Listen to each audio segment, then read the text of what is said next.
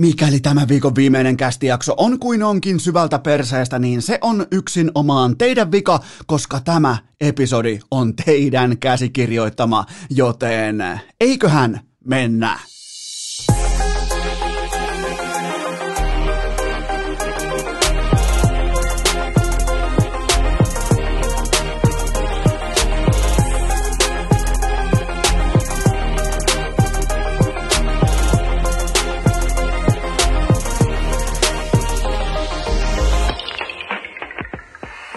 Tervetuloa te kaikki mitä rakkahimmat kummikuuntelijat vielä kertaalleen tähän viikkoon. Urheilukästin mukaan on torstai, neljäs päivä maaliskuuta ja Tämä jakso, se ansaitsee sen. Katsokaa ulos, katsokaa tuota auringon paistetta, ottakaa sen mukaan, koska nyt mennään posin kautta. Nimittäin tämä kyseinen episodi, tämä kenkäistään käyntiin iloisen ajattelun kautta, koska kyllä vain Eno Esko is back. Nimittäin hiihto, ura ei ollutkaan paketissa, hiihtokausi. Vaikka oli paljon spekulaatioita, media kirjoitti, TV-lähetyksissä puitiin, A-studio kokoontuu, se kaikki oli paskapuhetta. Eno Esko is back eilen paloheinässä ilman pallea lyömisen SM-kisoja, ilman väkivaltaa, ilman laturaivoa 15 kilsaa, pelkkää tasapökkäsyä, kun ei suksi pidä. Oli varmaan ainoa, joka hiihti siellä skineillä. Pelkkää tasapökkäsyä niin paljon, paljon vaan sohjossa, kuin sielu sietää. Ja sieluhan nyt ei ihan kauheasti sietänyt, mutta silti se tavallaan niinku asiantuntemuksen raja, siitähän me kilpaillaan, siitähän me otellaan. Sen takia me aamuisin klipataan Fisserin siteet kiinni, jotta me oltais hiihdon asiantuntijoita, minä ja sinä, ja kyllä vain mulla on todella iloinen, jotenkin niin kuin jopa ylpeä fiilis ää, uutisoida ja tiedottaa teille kaikille, että 450 kilometrin ää, asiantuntemusraja on rikottu. Tällä hetkellä meikäläisen Polar kertoo, että 456 kilometriä perinteisen tyylin pökkimistä pitkin hiihtolatuja, pitkin Suomea, joten nyt ollaan jälleen kerran asiantuntijoita ja aloitetaan oikeastaan talvisen mukavalla, jopa vähän keväisellä pohdinnalla siitä, että muistaako joku teistä vielä sen ajan? Tämä voi, tämä voi kuulostaa helvetin kaukaiselta, pitää oikein niin kuin jotenkin hieroa tai jotenkin aikakoneistaa suorastaan omia aivonystyröitä. Meistä ei kaikki enää välttämättä muista, miltä se tuntui, kun astuu lentokoneeseen, astuu vaikka lomamatkalle. Se aika, kun sai lähteä lomamatkalle lentokoneeseen toiseen maahan. Siitä on nimittäin, se oli tämä kyseinen torstai täsmälleen vuosi sitten, kun mä lähdin Söldeniin Alpeille, lähtö sinne, ihan normaalia, ehkä vähän spekulaatiota, että okei, toi tollai, Kiinassa on tollai koronavirus, että no onko kahden vai kolmen viikon projekti, mitä tulee tapahtumaan, seurataan tilannetta, lentokentällä ei kiinnostanut ketään yhtään mikään, ja sitten oikeastaan siinä niinku, Äh, viikon aikana, kun mennään kohti seuraavaa torstaita, niin koko maailma heitti takaperin voltin. Yhtäkkiä siitä Tirolin alueesta tulee epidemia-alue, yhtäkkiä me ollaan keskellä sitä, niin kuin minkä äh, lähti sieltä jostain Pohjois-Italiasta se äh, koko Tirolin alueen jäätävä epidemiatilanne. Me oltiin siis yhtäkkiä keskellä epidemia-aluetta päästiin justiinsa karkuun sieltä ennen kuin koko Itävalta muun muassa lyötiin lockdowniin, kaikki alppikeskukset lyötiin kiinni. Siitä on nyt vuosi, kun viimeksi kokeiltiin sellaista matkustusvälinettä kuin lentokone, joten tota, mun on teille kysymys. Mulla on, te, teistä varmaan osa muistaa nimenomaan sen, että, että tota, mitä oli lomamatkoilla, mi, mitä sieltä jäi mieleen, niin ää, mun mielestä just nyt, kun aika monella meistä varmaan on vuosi, jopa enemmänkin, puolitoista vuotta, kaksi vuotta siitä, kun on viimeksi käyty vaikka vieraassa maassa tai on käyty retkellä, tiedätkö, vähän Imatraa idempänä tai jossain tota, ää, Tallinnaa etelämpänä, niin, niin mun mielestä on merkittävää joskus aina palauttaa mieliin tiettyjä muistoja, koska ihmisen muistot, ne stäkkäytyy hyvin mielenkiintoisesti toisella tavalla tuolla pääkopan sisällä, ää, koska tota, sähän et enää muista mitään epärelevanttia sun reissuilta, etenkään kun se ei ole viikon tai kaksi vanha reissu, vaan se on vuoden vanha reissu. Sä muistat enää vaan ne oikeasti tärkeät ja oleelliset asiat, et sä muista sun paskaa bussimatkaa jostain Münchenin lentokentältä ää, johonkin Söldenin alppikylää, ää, jos vikana laskupäivänä samalla reissulla on täydellinen plus kolmonen ja aurinko paistaa ilman pilven hattaraakaa Et sä muista silloin sitä bussimatkaa, et sä muista jossain, ää, jos sä meet ekaa kertaa New Yorkiin, niin et sä siihen palaa siihen JFKn lentokentän mykistävän mittaiseen, siihen tulee kahdeksan täyttä Boeingia, seiska, mitä ne on, 737, ja ne tulee siihen just ennen sua suoraan Aasiasta, ne, ne tota, ää, japanilaiset ja kiinalaiset asettuu siihen uskomattoman mittaiseen jonoon ennen sua, mutta jos se reissu, jos se tarjoaa kuitenkin sen Rockefeller Centerin kattotasanteen aurinkoisena päivänä, se tarjoaa sulle Madison Square Gardenin Broadway näin poispäin, niin se on vaan jännä juttu, että sä et enää sitten viikon, kahden, kolmen päästä, ehkä kunhan puolen vuoden päästä sä palaat niihin kuviin kaikkea tähän, niin et sä muistele sitä äh, tunnin passionoa, tunnin maahantulotarkastusta, et sä vaan muistele sitä, se tuntuu siinä hetkessä, että voi vittu, mitä tää on. Ja silti puolen vuoden päästä ketään ei kiinnosta. Sua ei kiinnosta, sun kavereita ei kiinnosta, joten otetaan tämä otetaan tää sama aspekti käsittelyyn urheilun kannalta, koska nythän me ollaan Suomen hiihtokansana siinä tilanteessa, että oikeastaan vielä ei mennä laduille. Mä kävin jo laduilla, mä kävin jo eilen, ei ollut palheinassa yhtään myllyä. Ää, tota, Eli eilen perinteistä tasatyöntöä 15 kilsaa, mutta mulla on kuitenkin urheilun maailmasta teille muutama muistelo. Os- osalle on varmaan ihan selkäytimessä. Mä yritin poimia niin kuin mahdollisimman äh, tunnettuja tapahtumia, tota, sellaisia, mitkä on mulle jäänyt jopa niin kuin verkkokalvo asteelle, että ne ei tule ikinä poistumaan mun mielestä, ne ei tule ikinä katoamaan mun, ää, niin kun mä laitan silmät kiinni ja ajattelen sen tilanteen uudestaan, niin ne ei tule koskaan katoamaan. Okei, mä kysyn teiltä muutaman kysymyksen. Muistatko, just sinä, muistat että miten Ray Allenia kierrettiin kuin kuoriämpäriä, yli-ikäistä Ray Allenia, sitä siis suorastaan pahoinpideltiin omassa kenttäpäädyssä NBA-finaaleissa 2013. Et tietenkään muista, koska Ray Allen heitti sen kaikkien aikojen kovimman kulmakolkin kutosottelussa säkkiin, ja Miami jyräsi jatkoajalle, ja Miami jyräsi Game 7, ja se oli lopulta ihan pelkkää kosmetiikkaa. Kaikkien aikojen kovin heitto, kovimpaan mahdolliseen paikkaan. Mä olisin muistanut sen heiton jo itsessäänkin, mutta mulla oli myös San Antonio Spurs voittamaan mestaruuden kuudessa ottelussa. Mulla oli siihen otteluun San Antonio Manilain, ja mulla oli kaiken näköistä stäkättynä nimenomaan siihen kyseiseen matsiin ja Ray Allen. Kukaan ei muista enää. Kukaan ei muistanut enää edes tunnin päästä, että Ray Allen on äärimmäisen haavoittuva pelaaja omassa päädyssä, koska ketään ei kiinnosta, koska se heitti sen kulmakolkin sisään. Okei, toinen kysymys. Millä mielin sä muistelet Patrick Kanein todella heikkoa finaalisarjaa Stanley Cupin finaaleissa 2015? Hmm, miten sä muistelet sitä? Et tietenkään, ethän sä muistele. Ei, ei, ei, ei, sulla sä. Nimittäin viiteen ekaan matsiin 0 plus 1. Sitten tulee kotikenttä Game 6. Chicago Blackhawksilla ekaa kertaa sauma varmistaa mestaruus kotikentällään kaikkien aikojen kalleimmat alakatsomoliput 20-30 000 ja se on nimenomaan se pienikokoinen leftin hyökkäjä numero 88. Se ottelu päättyy 2-0 kotikenttä Stanley Cup-pelissä ja se painaa siihen 1 plus 1 ja laittaa sen pelin kolmoserässä vielä sänkyy, sillä äh, niin kuin tota, voisiko sanoa jopa, ei tekisi mieli sanoa Rane-tyyppisellä toispolvilämärillä, koska se ei niin kuin siihen aikaan voinut olla Ranen tuote tietenkään, mutta se oli siis, että sä muistele Patrick Kanein viittä ekaa peliä 0 plus 1, että se varmaan herää öisin, että no olipa muuten Patrick Kane, olipa muuten heikko ne ekat viisi peliä, että eihän siitä tullut yhtään mitään, koska se kotikentällään laittoi sen koko finaalisarjan petiin. Otetaan yksi vielä ihan tästä lähiajoilta ennen kuin käy, käy tylsäksi nämä Eno Eskon vertailut, niin, niin ihan lähiajoilta. Tämä on vielä niin kuin, jos tämä olisi sauna, tämä olisi vielä lämmin.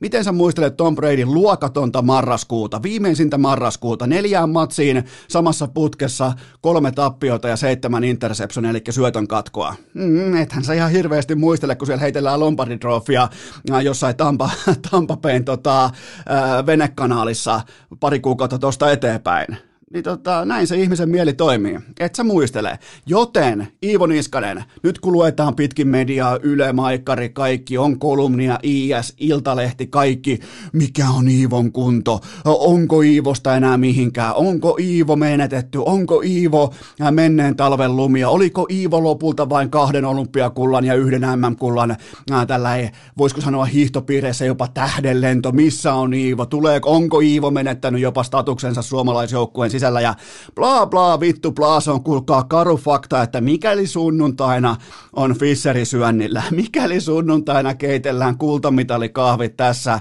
menestyshullussa maassa, kukaan ei muista ja ketään ei kiinnosta, mitä tapahtui jossain hevonpaska viivelähtö vapaan tyylin takaa jo hössötyksessä.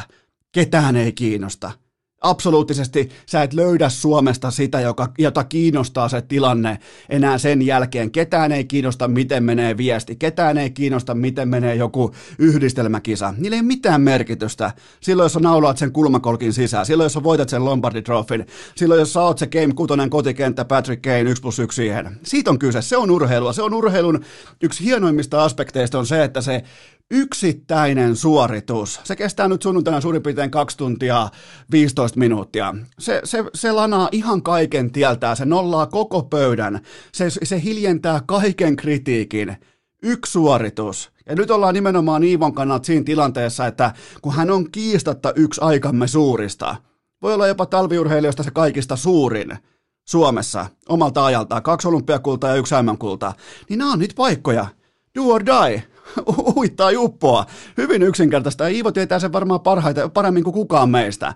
Joten tota, nyt kun on tätä Iivo sitä, Iivo tätä, etitään, tuodaan, tiedät kohta jokainen ex-hiihtäjä puhunut jo siitä, että miten kulkee, ei kulje tai ehkä kulkee, onko huolto kohdillaan, onko Iivon kunto kohdillaan, onko mitä, mitä tahansa onkin, etitään kaikkea, niin miettikää sitä sunnuntai-iltapäivänä kello 14 alkaen, kun se rapasee itsensä liikkeelle ja sille osuukin se syöntipäivä. Siinä tiedätkö, kun Fisseri on syönnillä, aurinko paistaa, kaikki on hyvin, kuolaan poskessa ja tuntuu siltä, että näistä kukaan ei muuten pärjää mulle. Niin kuin se sanoi urheilukästi vieraana, että kyllä sen tietää silloin, kun siihen menee, että tänään on muuten se päivä. Niin tämä on se urheilun suuri ja kaunein voima, että ketään ei absoluuttisesti kiinnosta enää ne äh, kakkosviulun suoritukset, kakkosrivin suoritukset, silloin kun se main eventti on kunnossa. Ray Allen, Patrick Kane, Tom Brady, kumppanit, siinä on koko urheilun historia on täynnä tätä, että sä voit olla ihan jopa sysipaskakin tiettyyn pisteeseen saakka, kunnes sä kuittaat sen laskun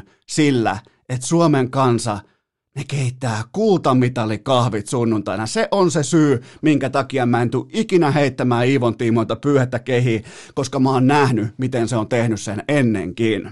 Urheilukääst! Aina posin kautta, eikä koskaan kenellekään, ei siis ikinä kenellekään nolla kautta vitosta. Nyt tehdään kuitenkin sen sorttinen peliliike, että hypätään tuolta laduilta ihan tänne kotitoimistoon tai jopa vaatekomeroon saakka, koska vaikuttaa voimakkaasti siltä, että Suomi menee lockdowniin hyvinkin tuntuvalla tavalla seuraaviksi viikoiksi, ja mä olen tehnyt yhteistyössä elisa.fi kanssa, eli osoite on elisa.fi kautta urheilukääst. Tämä on kaupallinen tiedote ja mä oon saanut parsia tämän nimenomaan teitä varten, koska mä tiedän kuinka paljon se ahdistaa korpeaa ja ihan suoraan sanottuna vituttaa, kun hima toimistolla netti ei kanna. Tiedätkö, sulla on se yksi reititin, yksi lähetin, ja sitten se netti ei kanna vaikka tonne tota, vierashuoneeseen, makuuhuoneeseen, saunaa, vessaa, keittiö. Tämä ongelma on ohi, nimittäin TP-linkin deko M5 kotiin ja sassi. Mikä se on? Mikä toi äskeinen? Mä heitin vaan yhtäkkiä tommosen kuin ää, TP-linkin deko M5. Mikä se voisi olla? Tämä on kaikista tärkein lockdown-tuote sulle ja mulle, jotka ollaan paljon tietokoneella. Tämä on nimittäin Mesh järjestelmä. No mikä se on? Nyt tulee vaikeita sanoja. Tämä on siis äh, tällä järjestelmä tai tällä, äh, voisiko sanoa jopa niin kuin vipuvarsi, joka jakaa sun nettiä ympäri sun kämppää. Jos sulla on vaikka sataneliöinen kämppä, niin se on ihan sanomattakin selvää, että sun työhuoneesta se langaton yhteys ei kunnolla kanna vaikka sun telkkarille saakka, sun äh, kakkostietokoneelle saakka, sun ihan siis mihin tahansa. Jos sä teet vaikka äh, Zoom-puheluita tai jotain pitkiä WhatsApp-puheluita, mihin tarvii olla netti tikissä, niin ja sä kävelet ympäri kämppää samalla kun sä puhut, niin sun pitää olla varma siitä, että sun netti kantaa, joten tämä Mesh-järjestelmä, mä ostin tän tossa syksyllä ja on muuten ollut ihan pelkkää priimaa. Ihan siis pelkkää priimaa. En voi sanoa mitään muuta kuin putipuhtaita viiden tähden suosituksia siitä, että miten vaihtui äh, tällainen niin kuin VLAN kiroilu tässä kämpässä ihan suoraan sellaiseksi vaan, että se toimii joka huoneessa täsmälleen samalla ää, levikillä, samalla bandwidthillä, samalla tehokkuudella se VLANi, joka oli siihen saakka jossain makkarissa saat aina tiputtaa iPadin pois siitä, ihan mitä tahansa kännykän pois, ei ollut luotettavuutta. Joten tota, jos teet nyt lockdownista töitä kotoa, teet nimenomaan paljon duunia tota, etänä, niin tällä ei MES-järjestelmä ja nimenomaan tämä TP-Linkin Deco M5, niin mä en keksi sulle mitään tekosyitä, miksi sä et ostaisi sitä etenkään, kun se on nyt just sulle. Vain te osoitteessa elisa.fi kautta urheilukääst, niin se on vain teille ää, 60 euron alennuksessa ei kellekään muulle, se on vain teille 60 euron alennuksessa. Eli mun mielestä ihan no-brainer ostos. Ihan siis tuut, ja varsinkin te, jotka asutte vaikka omakotitalossa, että pystytte levittämään teidän netin sieltä työhuoneesta vaikka takaterassille, ää, rantasaunalle, jos on tarvetta vaikka Bluetooth-musiikille, mitä tahansa tällaista jos on tarvetta netille, laadukkaalle netille, sille, että voi luottaa siihen, että netti kantaa, niin hankkikaa tämä MES-järjestelmä nyt kun on lockdowni. Mä, mä tein sen päätöksen ajat sitten ja on ollut helvetin tyytyväinen siihen, miten tämä toimii, joten miinus 60 euroa teille osoitteesta ja vain teille osoitteesta elisa.fi kautta urheilukääst. Tähän kylkee vielä kaikkien näköinen nopein K18-tuoteinformaatio. Sen tarjoaa tuttuun tapaan Coolbet. MM-hiihtoon on vieläkin ilmaisveto, eli live-muotoinen ilmaisveto saatavilla 5 euroa. Se voi vaikka käyttää siihen, että kuinka suomalainen S sunnuntaina tuo ne kultamitalikahvit pöytään. Ja sitten perjantaina Triplaus kello 12 käyntiin, ihan tuttu kaava, ja mulla on jälleen kerran myös kohdepoiminta, se on nyt torstai-perjantai yölle, eli jos kuuntelet perjantain puolella, niin oma vaan häpeänsi, tai voit jopa naureskella mun poiminnalle, mutta mun torstai-perjantai NHL-poiminta kuuluu seuraavasti. New York Islanders kotikentällään kaataa Buffalo Sabresin ja tähän saadaan jopa tällä hetkellä markkinatoppia. Mä löin tämän sisään kertoimella 1,90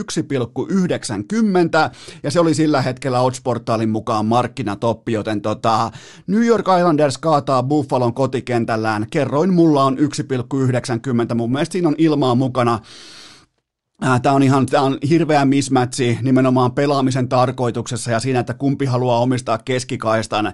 Ja tässä on muutenkin sellainen säntillinen pelitapa vastaan sooloilijat, vastaan luovuttajat, vastaan äh, spedet ja pellet, joten tota, mä tykkään tästä matchupista erittäin paljon nimenomaan äh, kuivahkon New York Islandersin kannalta. Mä otan ihan standardin voittoa. Mä en aio kattoa, mä en aio kattoa edes koostetta, mua ei kiinnosta pätkääkään, mutta mä tiedän sen, että Islanders on aivan eri kylän joukkue kuin Buffalo Buffalo Sabres tällä hetkellä NHL, joten se on mun poiminta torstai-perjantai yölle. Kaikki pelaaminen älykkäästi, terävästi, maltilla ja ennen kaikkea K18. Urheilukääst! Yhtä uskottava kuin Arturin nyrkkeiluottelu isänsä vastaan! Lieneepähän muuten paikallaan hypätä pidemmittä puhetta suoraan siihen osioon, josta mä teitä varoitin tuolla alkupuheenvuorossa. Eli nyt hypätään teidän rakkaat kummikuuntelijat teidän käsikirjoituksen varaan. Tämä saattaa olla kaikkien aikojen kysymyspatteristo, mitä on tullut siis laadultaan, määrältään, kaikeltaan. On aika niinku jopa syvä pohdiskelevaa, ihan aitoa oikeaa kysymystä. Mukana on myös torstain henkisesti ihan tuttua farssin ää, tuoksua, makua sekä myös tiettyä otetta, joten tota, ei ole yhtään itse keksittyä kysymystä mukana, mikä on tavallaan niinku se ää, jopa niinku pyhäin häiväistys tälle ää, urheilukästin osittain itse keksityn QA-osion standardille, sen luonteelle, sen sielulle, mutta napataan kuitenkin tuottaja Kopen legendaarisesta kysymysrinkasta. Ensimmäinen pohdinta pöytään. Annatko sijaa sille ajatukselle, että Jesse Puljujärvi olisi näyteikkunassa trade-markkinoita silmällä pitäen? Mulla on tähän oikeastaan kahden sanan vastaus. No way. Se on hyvin selkeä vastaus. Se on tota, siinä ei ole mitään järkeä, se ei toimi, koska Pulju pelaa ilmaiseksi kalliiden supertähtien joukkueessa kevääseen 2022 saakka, eikä tämä yhdeksän paunaa 23 matsiin kaikkien aikojen parhaan hyökkäyssuunnan pelaajan rinnalla, niin tota, otetaanko taas kerran sykkeet alas siellä Tornion ammattikoulun pihalla 155 senttiset tulevat nuuskakauppiaat, niin ihan tietsä, hengitetään syvää, laitetaan paperipussi sivuun, otetaan ihan tietsä, nautitaan auringosta, vuvutselat sivuun, se alitehonen korolla helvetti, avaimet pois virtalukosta, kaasu pois pohjasta, sykkeet alas, ei tämä ollut mikään kaksinen läpimurto tähän saakka. Ollaanko ihan rehellisiä? 23 ottelu 9 paunaa tehtynä tässä kohdin Jesse Puljärvellä, joten jos tämä olisi näyteikkuna, niin tämä näyteikkuna, tästä olisi heitetty jo yksi pyöräteninen läpi. Tämä olisi epäonnistunut, se olisi otettu pois sieltä, joten tämä on ihan kestävä rakenne, tämä on Puljun kannalta erittäin opti, siis Pulju on tällä hetkellä varmaan koko NHL-suomalaispelaajista kenties jopa onnekkaimmassa asemassa. Siis hänelle annetaan käteen suoraan avaimet, että tos hei on Jesse, tee itsestäsi vaikka 30-40 miljoonan arvoinen pelaaja. Tässä ja nyt, joten tota, ihan helvetin onnekas asetelma ja pitää olla siitä, niin kuin niiltä osin pitää olla puljun kannalta todella niin kuin onnellinen ja tuntea sellaista ihan vilpittömästi hyvää fiilistä, koska ollaan nähty myös paljon sellaista, että mitä suomalaispelaajille käy. Eli jos et se toimita kirkkaisvaloissa, sut heitetään helvettiin välittömästi. Ja nyt taas niin kuin puljun tiimoilta tapahtuu vähän niin kuin vastakkainen ajatuskehys, ja suoritustasosta huolimatta, tehokkuustasosta huolimatta hän pystyy pitämään itsensä siellä kaikkien aikojen parhaan hyökkäystalentin rinnalla, joten se on helvetin kova näyttö, helvetin hieno tilanne tehdä sitä uraa, tehdä sitä seuraavaa mahdollista sopimusta ja näin poispäin, ja on koiranpennyt ja kaikkia. Mutta fakta on kuitenkin se, että Edmonton hävisi Torontolle kolmen matsin pikasarjan nyt tuolla äh, tota AHL-divisioonassa maaleen 13-1.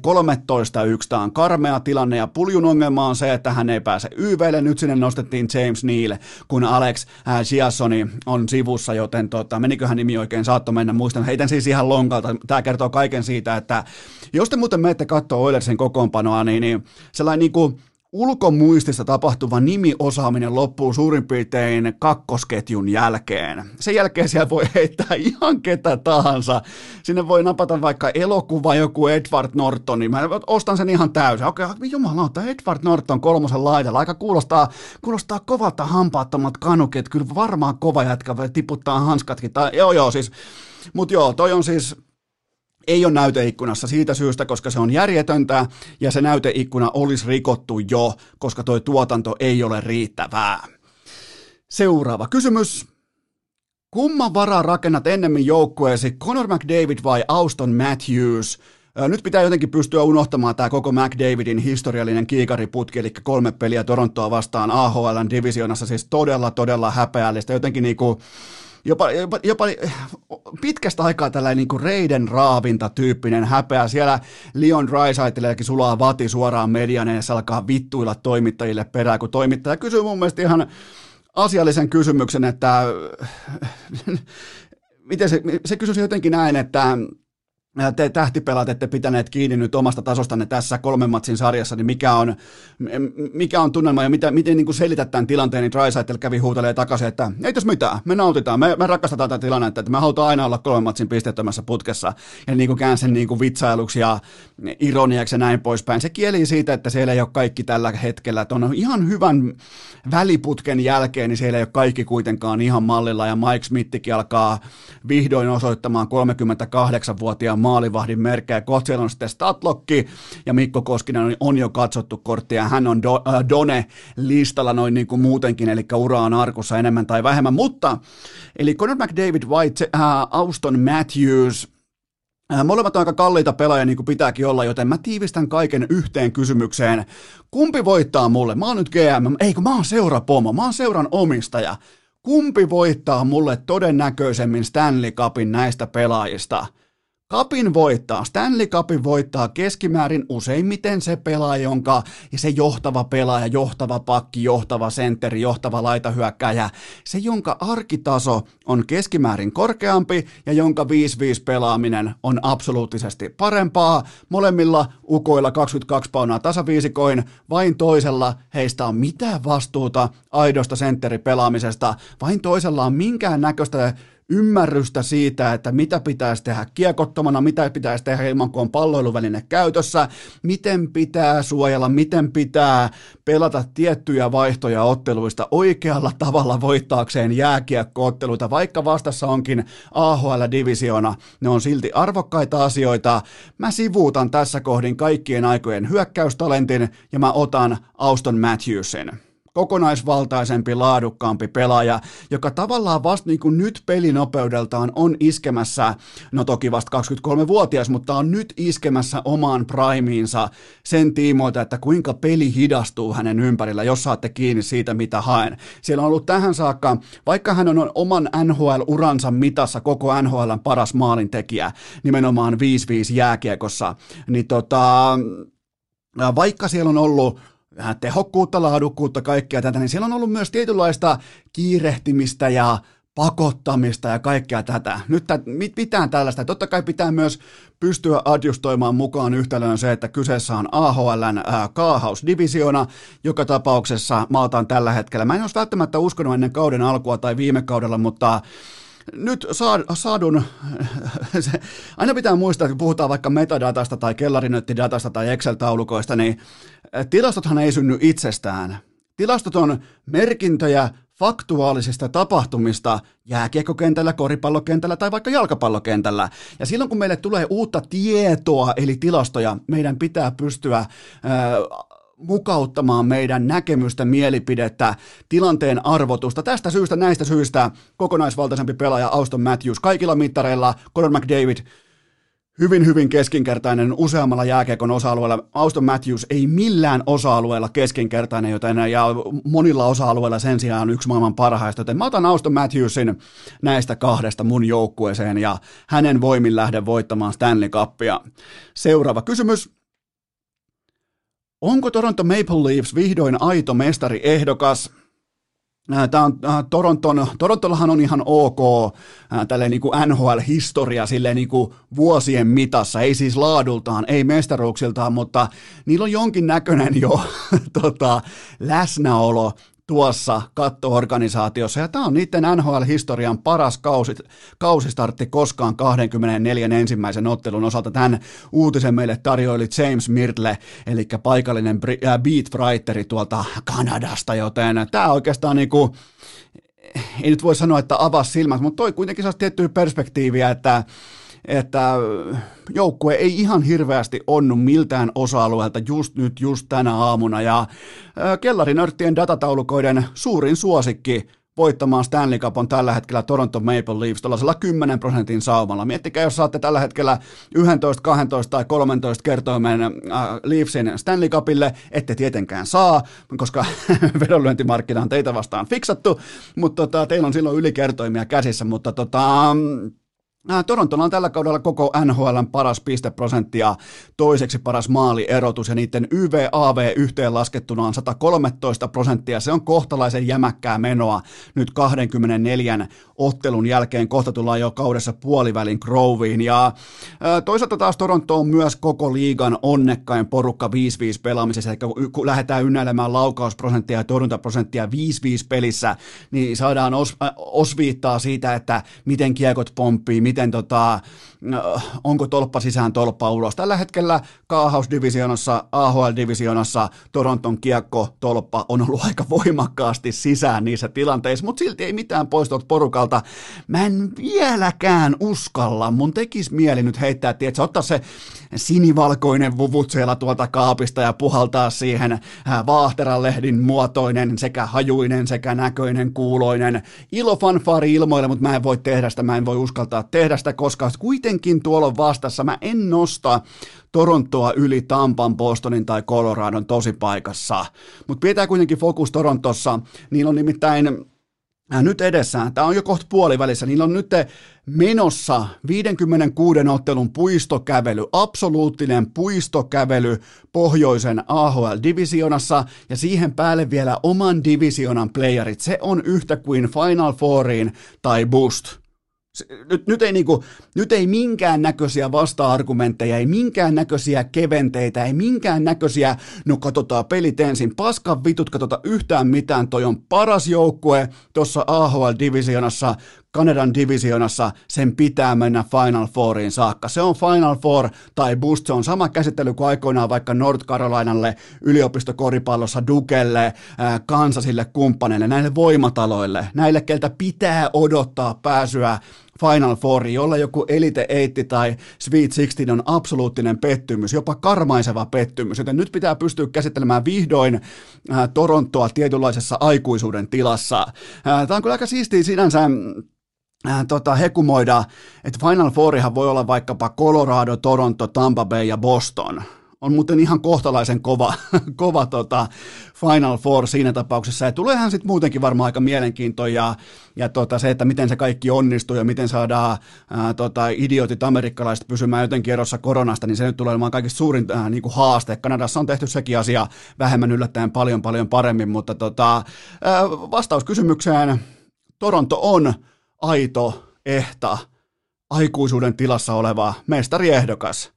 Ei tätä suoritusta, vaikka se pelaa Kaahaus-divisionsa, vaikka se pelaa AHL-puolustuksia vastaan, niin, niin ei tätä suoritusta kuitenkaan pidä liikaa alihinnoitella, joten urheilukästin historiassa ekaa kertaa Toronto on aito mestariehdokas. Enää ei puutu satana kuin, että Arsenal otetaan mukaan kaavioon. Seuraava kysymys. Olet nyt surffannut kolme jaksoa mainitsematta Bobby Lehtosta. Oletko sinäkin hylännyt hänet, kuten Toronton petturit tekivät jo? Okei, okay, tota, joo, ei ole nyt hirveästi ollut Bobista mitään sanottavaa, koska näytöt kentällä ovat riittäviä. Eli Lehtonen on nyt ihan virallisesti se kiveen hakattu seitsemäs puolustaja, ja se on yhtä kuin nhl ei yhtään mitään. Eli Bobi sai kuitenkin lehto, äh, lehtokuun kuin helmikuun lopussa kolme näytön paikkaa. Oli ihan ok, mutta ei hurmannu. Ei vienyt keltään sitä starterin paikkaa pois. Silloin kun sut heitetään kummulle, sulla on pakko syöttää nollapelejä. Sun on pakko laittaa shutdown-hommat käyntiin, jos sä oot baseball-pelaaja. Ja ei, ei, vaikka pelas hyvin, vaikka pelas paikoin erittäin lupaavasti, niin kuin me kaikki tiedetään, kyseessä on ihan huippuluokan jääkiekkoilija, mutta ei hurmannut ketään. Joten tota, jos joku loukkaantuu edestä, tämä voi edelleen olla Bobille unelmakausi. Muissa tapauksissa mä voin nyt jo ilmoittaa, että tämä on Mikko Lehtoselle valitettavasti ohi kausi. Mutta mä oon antanut kritiikkiä, mun, mun pitää laittaa turpa kiinni, koska näytöt on taululla.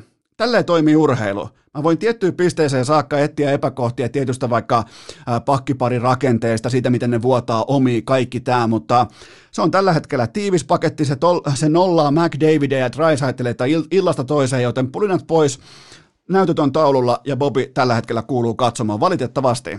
Ja ohi kauden merkit on ilmassa erittäin selkeänäkin olemassa, ilman loukkaantumisia. Jos siitä ei joku loukkaantuu, niin tämä voi olla ihan eri tarina. Seuraava kysymys. NHLn pistepörssin top 50 ei yhtäkään venäläistä pelaajaa. Voitko selittää, että mitä helvettiä on tapahtunut?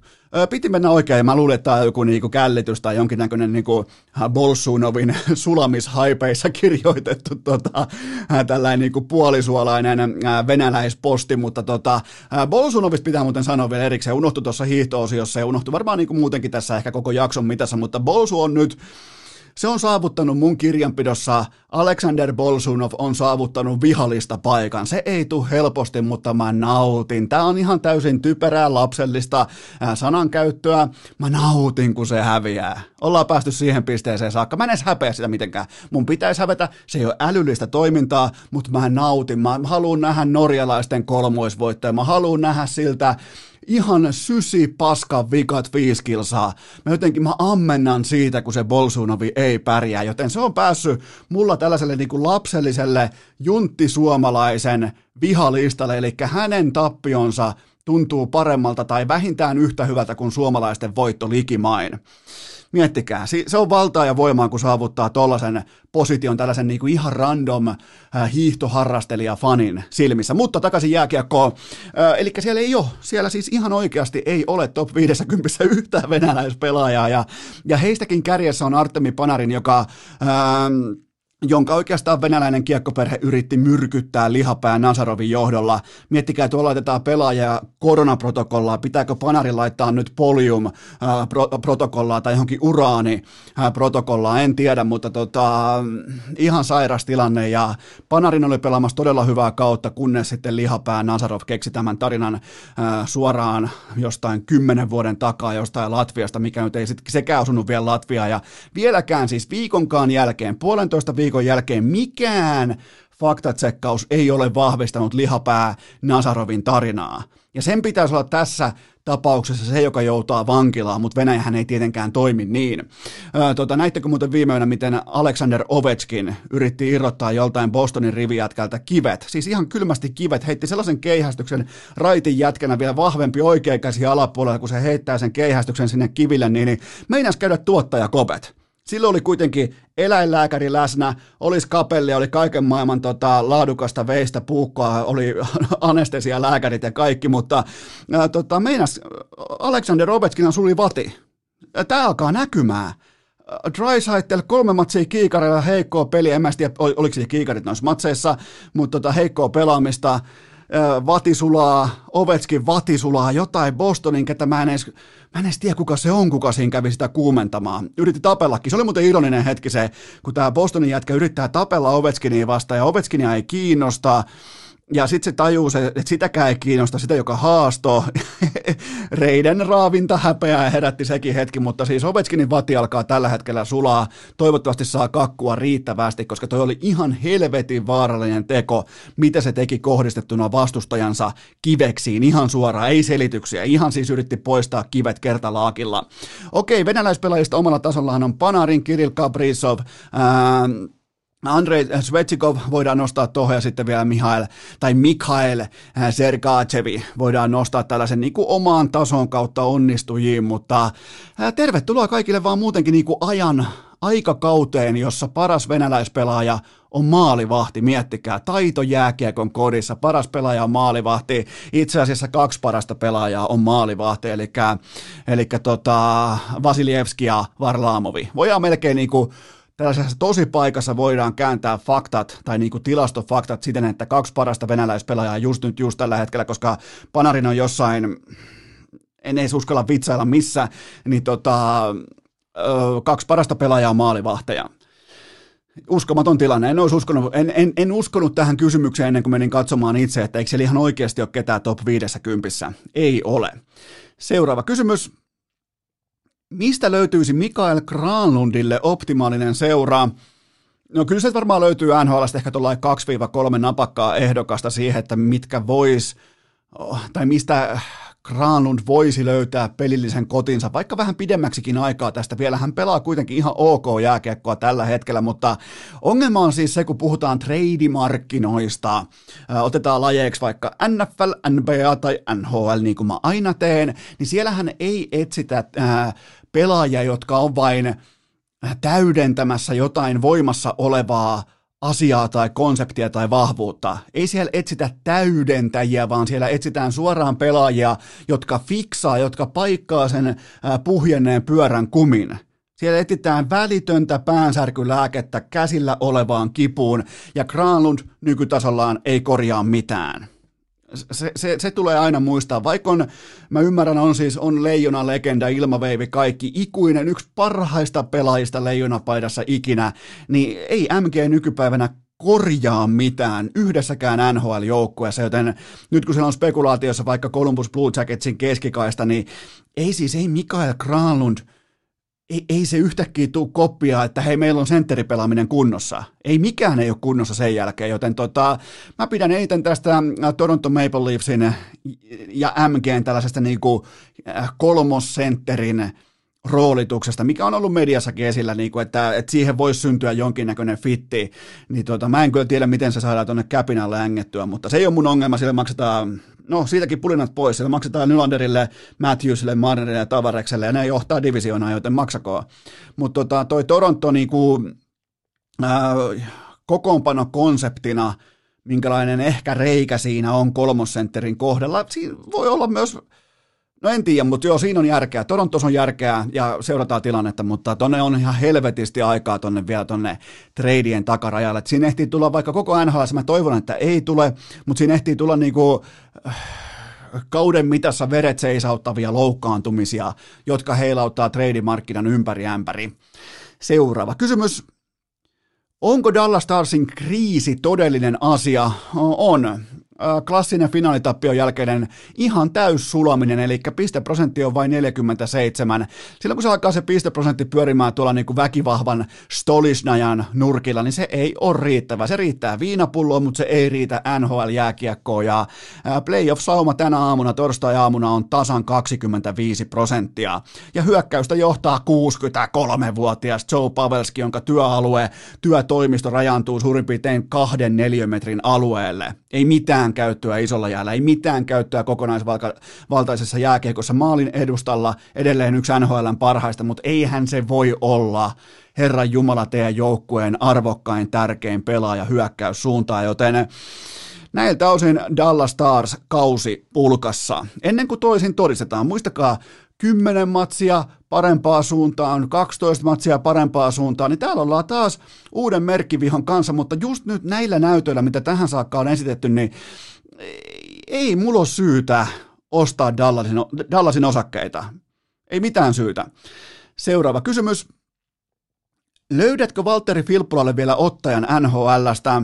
No niin siis nämä pelaajien waiver-listaukset tälle keväällä 2021, niin ei monastikaan tarkoita yhtään mitään, mutta Filppula hieno mies, tyylikäs mies, täyttää parin viikon päästä 37 vuotta ja yksi siis hienoimmista urheilijoista koskaan kotimaisen NHLn historiassa, mutta valitettavasti isä aika kolkuttaa ovea ja se junan torvi kuuluu jo ja se juna lähtee laiturilta, Valle jää siihen laiturille ja se on nimeltään se juna on NHL ja tota, ei tässä ole mitään dramaattista. Itse asiassa Filppulan tuotanto, jos ollaan raakoja, niin Filppulan tuotantohan loppu kevääseen 2015, mutta kyseessä on niin helvetin mukautumiskykyinen, älykäs, aikuinen jääkiekkoilija. Se on pitänyt hänet mukaan tuossa NHL-pelaajan perustasolla vielä nämä loput kuusi vuotta, viisi ja puoli vuotta, joten tota, yli tuhat matsia, yli 500 tehopaunaa, aika pitkän matkan on tullut sieltä Evun pallojofan ajoiltaan. Punaiset hanskat ja pallojofa, ja selässä on outo kirjain F. Kukaan ei saanut sanoa sen nimeä silloin aikoinaan 84 edes kunnolla, kun se tulee jostain Evusta, tiedätkö, sen jälkeen se siirtyi jokereihin, ja, ja tota, kuka, me, me sanottiin sen nimi tälleen kuin Flipla. Miten me osattu sanoa Filppula? Miettikää meitäkin. Mekin ollaan kyllä saatanan tyhmiä jostain Heinolasta, mutta tota, mahtava urheilija ja erittäin älykäs kaveri ja varmaan, jos, jos mä annan sulle esimerkin, jos tota, äh, sä, sä vaikka istut, jos saisi istua vaikka ravintolaa tai bubi tai saisi istua vaikka, äh, vaikka lentokentällä ottamaan omaa lentoa ja sulle istuu siihen viereen missä tahansa olosuhteissa vaikka Valtteri Filppula, niin sanotaanko ehkä kolmannen, neljännen lauseen kohdalla sulle tulee sellainen fiilis, että toi jätkä on, toi, on, niin kuin, toi arvostaa sua, toi haluaa oikeasti tietää, mitä sulle kuuluu, toi haluaa oikeasti niin kuin päästä kartalle, jos se on keskustelussa, että se katsoo sua syvälle silmiin, se keskustelee, se tuo oman panoksensa siihen pöytään, oot sitten kuka tahansa. Ihan siis todella charmikas, tyylikäs, kaikille vielä helvetin komea herrasmies, joten tota, ja ikuisesti yksi, yksi tällaisista niin kuin jää aliarvostetuksi NHL-uraltaan, mutta parhaimmillaan erittäin, erittäin älykäs roolipelaaja NHL, mutta juna meni jo. Ja nyt se, niin kuin jos, jos ainoa kortti uran jatkamiselle on Detroit Red Wings, niin sehän tarkoittaa sitä, että juna on mennyt jo tovi sitten, mutta mahtava, mahtava, aivan mahtava ura jo tähän saakka ja katsotaan mitä tapahtuu. Mun ennuste on se, että ihan ihmeitä ei tule tapahtumaan, mutta on sitä maailmassa hullumpiakin asioita käynyt. Seuraava kysymys. Kuinka paljon Montreal Canadiens antaa muille tasoitusta siitä, että mikäli se hakee vain ranskankielistä päävalmentajaa? No tämä on tavallaan, tämä on täsmälleen se syy, minkä takia Montrealista ja menestyksestä, aidosta, kovasta menestyksestä ei voi puhua vakavissaan. Tämä on ihan sama kuin vaikka NFL-seura palkkaisi vain vasenkätisiä päävalmentajia. Totta kai mä ymmärrän sen Le Habitansin kulttuurin, kun pitää jokaisella olla, siellä niin kuin on tätä Dubois-kulttuuria ja kaikkea sitä. Mä ymmärrän, joo, kiva juttu, mutta on ammattiurheilua, tämä on 32 osakkaan privaattibisnestä, jossa loppuu se saatanan talentti kesken, se loppuu loppuu päävalmentajissa suurin piirtein keskijakaumassa, eli 16 kohdalla, se loppuu ykkössenttereissä 16 kohdalla, se loppuu ykköspakeissa 16 kohdalla, niin tota, ethän sä nyt voi olla 2021 niin lapsellinen, että sä lyöt mukaan kielifiltereitä ja ihan vakavissaan kehtaat vielä odottaa menestystä. Ne, ne kaksi asiaa ei, ne ei toimi samassa yhtälössä. Ja siitä alkaa olla nyt ihan riittävän kohti 30 vuotta otantaa. Niin tota, no joo, tehkö mitä huvittaa. Mutta niin kauan kuin siellä on kielifilttereitä tai jotain tällaisia ei-ammattilaisuuteen niin kuin viittaavia standardeja, niin niin kauan ei pidä puhua menestyksestä. Seuraava kysymys.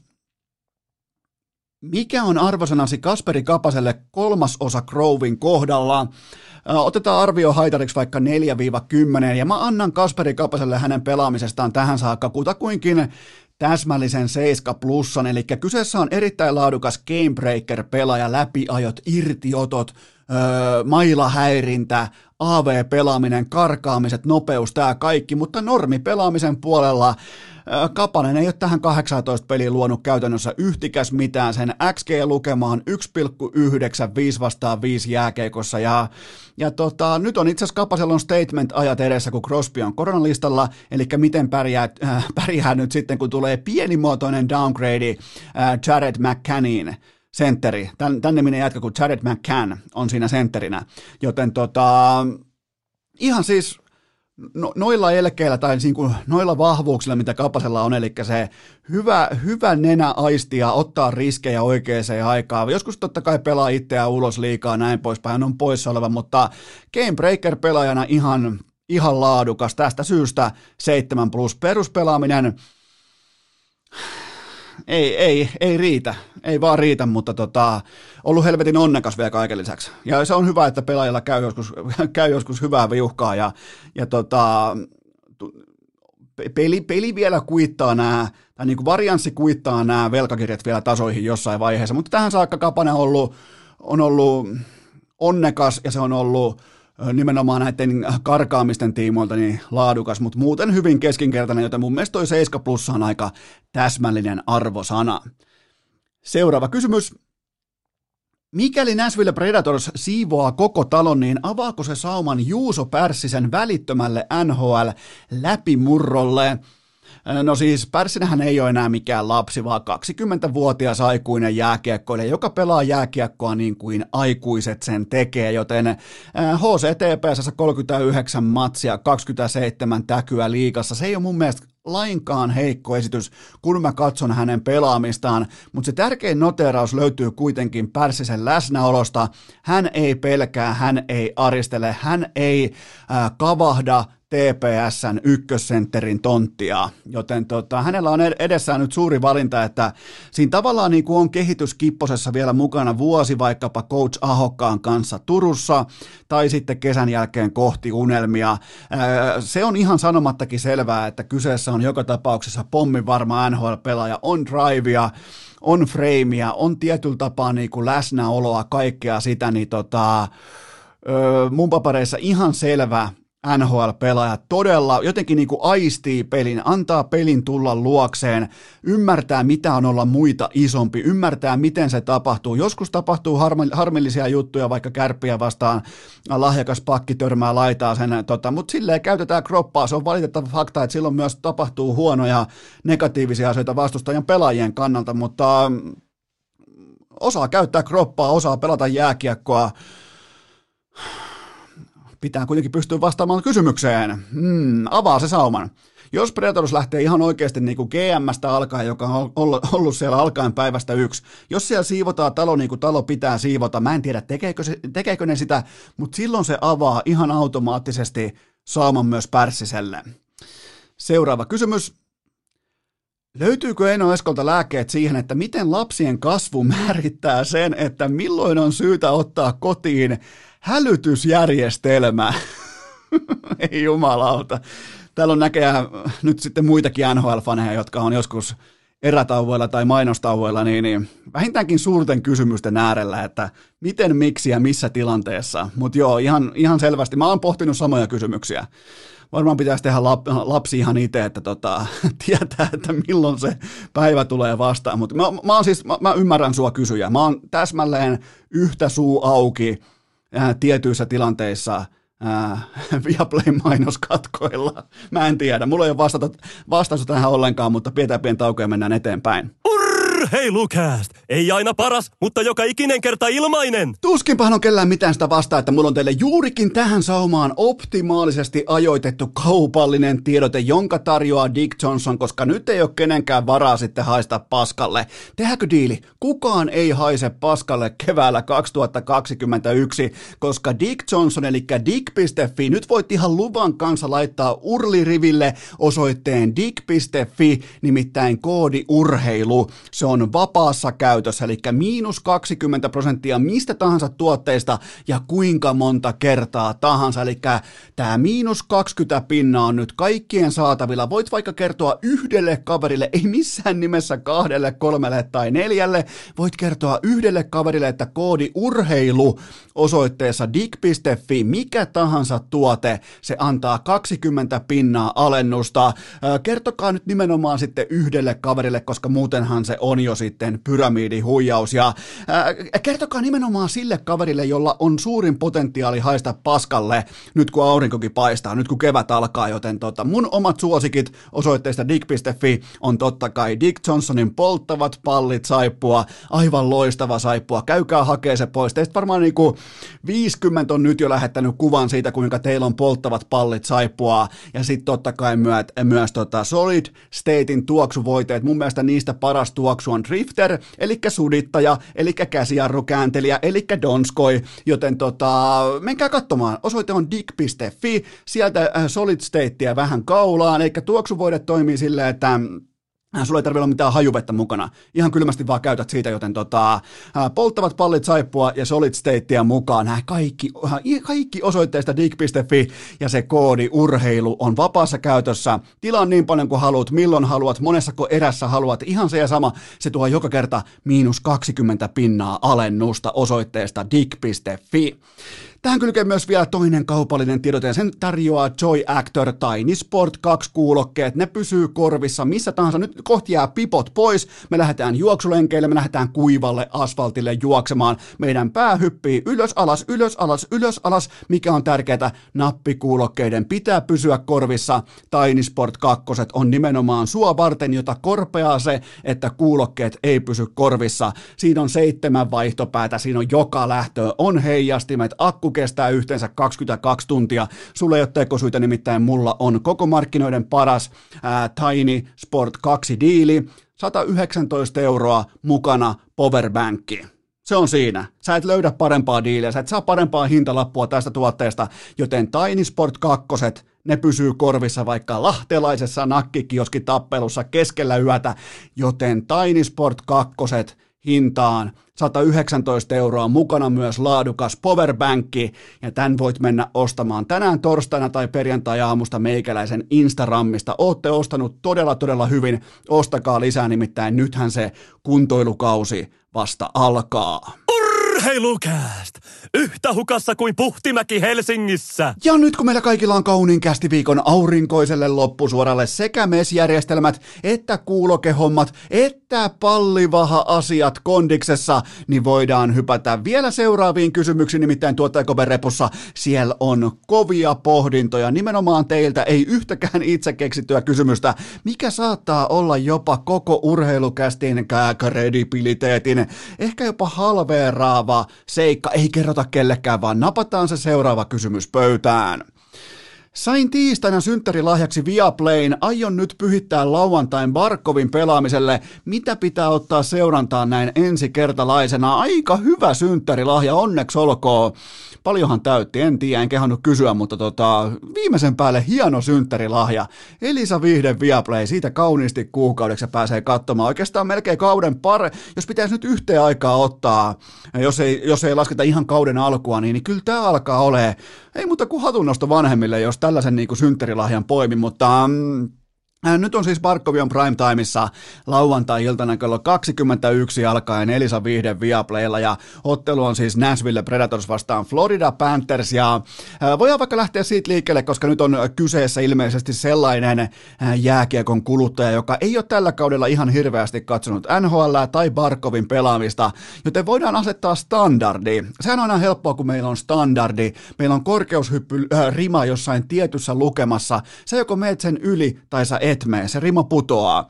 Joten tota, Barkovin johtama ykkösvitja on koko NHLn paras tuottamaan maali odottamaa, ää, korjaan koko NHLn toiseksi paras tuottamaan maali odottamaa, koska edellä on edelleen totta kai Conor McDavidin kaahausketju. Mutta vaikka siinä on Barkovin vasemmalta laidalta Anthony Duglair on sivussa, niin toisella laidalla Carter Verhage painaa kovia näyttöjä pöytään. Ja nyt siellä on sitten Vatrano painaa vasemmalla, äh, vasemmalla laidalla. Mä en tiedä mikä on Duglairin tilanne, mutta joka tapauksessa toi on Barkovin ketju. Siinä ei ole millään muulla tekijällä mitään merkitystä kuin sillä, että kuinka hyvä Sassa Barkov on kahteen suuntaan jatkuvasti 21 minuuttia iltaa kohden. Ville Nieminen sanoisi play driver, se on sitä se ajaa sitä peliä eteenpäin. Ja joka ikinen kerta, kun Barkovin vitja on jäällä, niin raaka jaottelu menee näin, että Nämä kyseiset 21 minuuttia ottelusta keskimäärin, jos ne pelattaisiin täydellisessä maailmassa 5-5 jääkiekkoa, niin Barkov, Barkovin vitja voittaa ne kyseiset vaihdot 65 prosenttia 35 prosenttia, ja se on nhl ihan helvetisti, koska vastassa totta kai Sassan roolituksessa, Sassan asemassa on myös ne parhaat pelaajat. Joten tota, voidaan jopa tehdä keissiä siitä, nyt kun katsoo oikeastaan, katsoo tiettyjä kokonaisvaltaisen pelaamisen datalukemia ja niitä vertaa NHLn kärkeä kärkisenttereihin, niin jos sulla on oikein hyvä perustelupäivä, hyvä oikein argumentaatiopäivä, eikä tarvi olla kotoisin edes Tampereelta, niin sulla voi olla ihan vedenpitävä keissi tänä torstaina sen puolesta, että Alexander Barkov just nyt, just näillä eväillä on koko NHLn paras ja laadukkain keskushyökkäjä. Huom, ei tehokkain, ei näyttävin, ei eniten TSNn highlighteissa. Ei, ei, ei mitään tätä, mutta kokonaisvaltaiselta pelaamiseltaan kyseessä voi just nyt tähän saakka tällä kaudella olla NHLn paras keskushyökkääjä, Alexander Barkov. Se nimittäin se pelin kuva swingaa joka ikinen kerta, kun hän tulee jäälle. Ja se on sitä valtaa, se on sitä voimaa, se on sitä, mille ei mennä, mennä mihinkään highlight-kiertueisiin tai mihinkään hienoihin TV-lähetyksiin tai YouTubessakaan ei paljon klikkejä. Ja ootteko muuten huomannut mielenkiintoisen seikan, mitä vähemmän Sassalta on vaikka jotain hienoja rankkareita esillä tai jotain hienoja veivejä, yhden käden harhautuksia näitä, niin sitä enemmän se laittaa toistoi sisään nimenomaan laatujää. Ja mä en koskaan tule teille sy- syyttämään Sassaa siitä, että se showboattaisi. Eli se siis äh, tahalleen tekisi sellaisia harhautuksia, jotka sais vaikka klikkejä somessa. Ei, ei, ei varmaan viimeinen jätkä, joka tekee niitä sen takia. Mutta nyt kun on nämä toistomäärät alkaa olla ihan kohtalaisia tämän kauden mitassa, ja kyseessä on tuollainen niin 65-35 ketjun johtaja, niin tota, on, on siis kovaa Mä haluan, että otat, nyt kun oot siis ensikertalainen ja otat, otat Barkovin seurantaan, niin kato miten peli swingaa niillä hetkillä, kun Barkov tulee kentälle.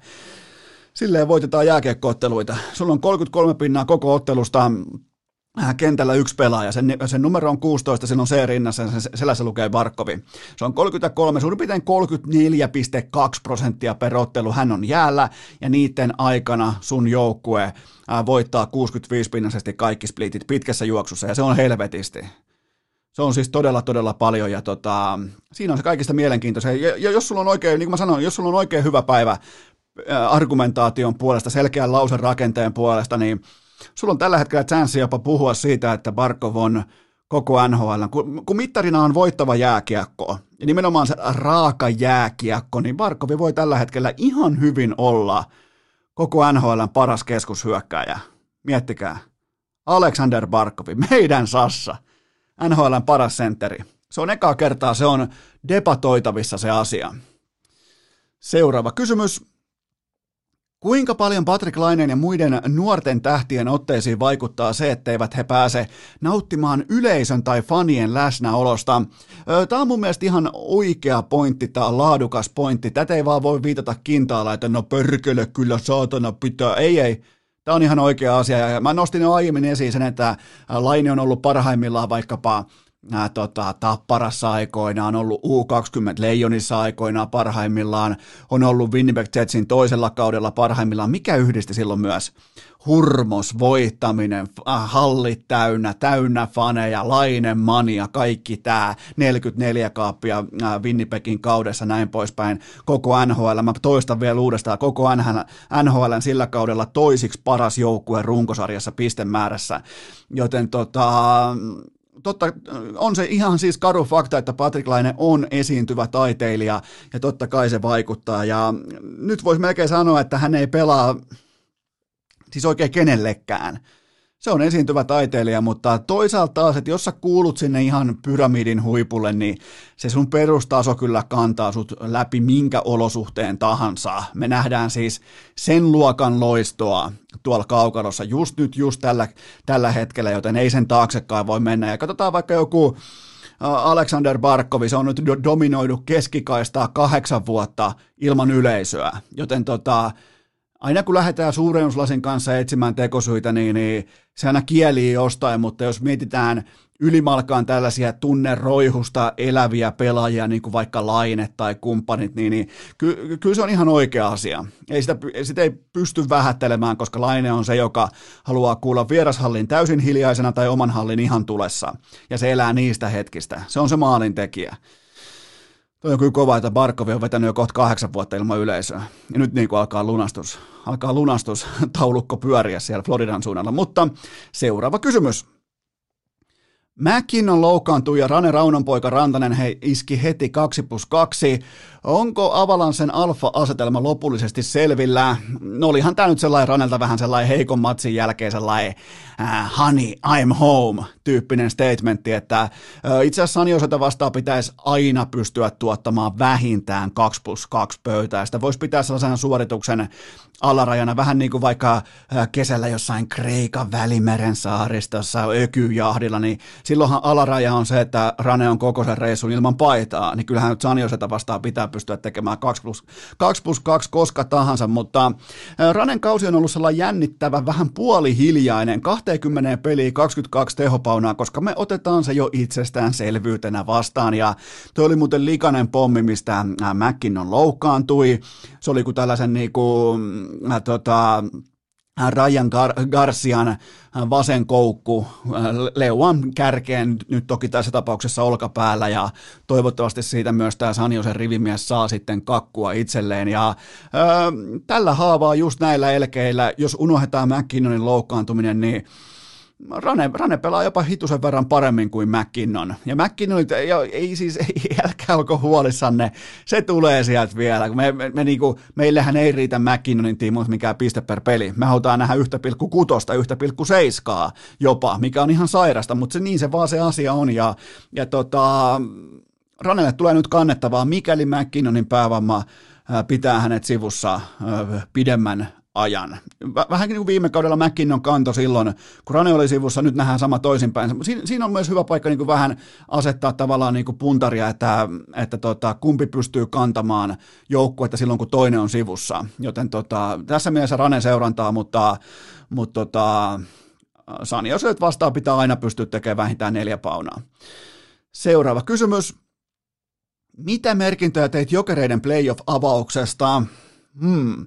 Tästä tavallaan muuten palataan siihen yleisöasiaan. Siellähän oli siis, siellä oli ilmeisesti Jaroslavissa on korona jo historiaa, siellä oli faneja hallissa, ne oli siellä vierekkäin, päällekkäin, fanikatsomossa, siellä oli lakanat ja kaikki, Herran Jumala, tifot ja muut, ja siellä oli tunnetta katsomossa, ja siellä oli ihan selvästi jollekin taholle pelaamista, ei ainoastaan sille seuran lokolle kummassakaan tapauksessa, vaan joko pelataan hurmoksellisesta kotiyleisöstä tai kotiyleisön hiljentämisestä. Mä nautin siitä pitkästä aikaa, siis Tästä on muuten ollut hitusen verran aikaa, että on viimeksi nähnyt edes etäisesti normaali jääkiekkoa, muistuttavaa jääkiekkoa. Ja tavallaan mikä sen parempaa, että se tapahtuu nimenomaan playoffeissa, joten odotuksiin nähden huomattavasti parempi jääkiekkoottelu, mitä mä uskalsin ounastella. Kaksi todella valmista, hyvin valmistettua, täsmällistä, latautunutta, laadukasta joukkuetta vastakkain. Ja mun mielestä ero syntyi lopulla, äh, lopulta siitä, että jokerit ei kenties ihan ymmärrettävästi mene henkisesti sinne ihan ytimeen saakka, koska ne tietää, että meillä ei ole kotia, me ollaan vieraissa, täällä on fanit hallissa, niin vähän oli pelas hyvin. Jokerit pelas todella hyvin. Mun mielestä erittäin hyvä jääkiekkottelu. Katoin jokaisen vaihdon alusta loppuun. Oikein niin kuin, voisiko sanoa jopa nautin KHL jääkiekosta näin, näin maaliskuun alkuun, mutta tota, silti mun on sanottava, että Jokerit ei ihan uskaltanut kaivaa sieltä ihan maan ytimestä saakka. Se suoritus jäi ehkä vähän jopa ymmärrettävästi. Mä haluan ymmärtää tavallaan, niin kuin, mä haluan käsittää ton mentaalisen asetelman siitä, että sulle ei ole käytännössä – uh, jos mietitään vaikka tota, mietitään sanaa koti, sehän on yksi niinku, kirjakielen, puhekielen, se on yksi vahvimmista sanoista. Rakkaus, koti, viha, kaikki nämä. Ne on siis alkuperäisimpiä ja vahvimpia. Ne sisältää eniten tunnetta sana koti. Ja si- niiltä osin mä haluan ymmärtää jokereita, että ni- niille ei odota koti lainkaan tässä tilanteessa – on vain vieraissa pelaamista. Ihan siis poikkeuksellinen tilanne koko niinku joukkueurheilun historiassa. Joten tota, mä ymmärrän, mä annan jokereille vapaa-taipaleen siitä, että niille ainakin nyt kestää vähän siinä, että ne löytää sen ihan ytimen. Ja uskaltaako ne heittäytyä siihen ytimeen siitä syystä, että ne ei voi palauttaa tota ottelusarjaa tavallaan niin kuin päänahkaa, sitä tietynlaista niin kuin alfa-ylpeyttä, ne ei voi palauttaa kotikentälle ja näyttää niin kuin omille faneille, että hei, täällä ollaan, me ollaan ylpeitä, joten tota, mä ymmärrän sen ihan täysin, mikäli jokereiden suoritus näiltä osin jää just sentin verran sortiksi, mutta loistava matsi ja ottelusarja on kaikkea muuta kuin ohi.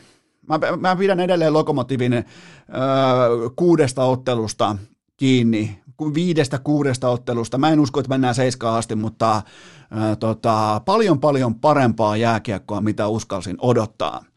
Seur- ja kummallekin joukkueelle puhtaat paperit. Ihan täysin puhtaat paperit. Viimeisen päälle öö, laadukkaasti valmistautu, valmistautunutta playoff-lätkää. Kaikki pulina pois. Seuraava kysymys. Onko Stadin kevät sittenkin punainen, kun Coach Suksiboksi iski Vaasassa mitään pelkäämättä Mikke Max Osteenin ampumaan IFK-rankkaria? No tässä näkee, kun Anton Lundell on koronassa. Se on muuten ihan vittu uskomaton farsi, mikä määrä meni. SM-liikan laadukkaimpia pelaajia ja mä en, nyt, niin kuin, mä en vedä suoraan yhtäläisyysviivaa niin Lundelin ja maajoukkojen välille, mutta ei, ei, ei nyt niin kuin ei tarvitse kenenkään sanoa, että mitä minä sanoin. Tämä oli just se clusterfuck äh, skenaario, mikä tapahtui, että parhaat liikapelaajat on karanteeneissa, jopa koronassa äh, tarttuneina siitä syystä, että ne käy höntsäämässä jotain höpö, höpö jääkiekkoa jossain Ruotsissa. Mutta siis Lundell, koko liikan paras ykkössentteri äh, koronassa, loukkaantumishuolet päällä ja mikä neuvoksi? Mikä on silloin neuvoksi? Kyllä vain Mike Maxosteen. Ei muuta kuin tahtipuikon varteen ja kiekkoa maaliin. Eikö toki kiekkoja ei tällä kertaa mennyt maaliin, mutta kaikki lasketaan. Ähm, IFK on tällä hetkellä mun mielestä aika tasapainoisessa tilassa. Se ei vuoda mistään kohdasta paitsi loukkaantumisista. IFK pelaamisessa on selkeä kaava ja mä oon siis, kaikkihan tietää, että mä, mä, mun suosiossa Jarno Pikkarainen päävalmentajana ei ole isossa kuvassa koko vuoden mittaisessa kehyksessä, mutta kukaan ei voi kiistellä siitä, etteikö hän olisi yksittäisten otteluiden ottelusarjojen kevään ukko. Joten mä annan myrskyvaroituksen IFKsta. Mä annan sen nyt ihan rehellisesti.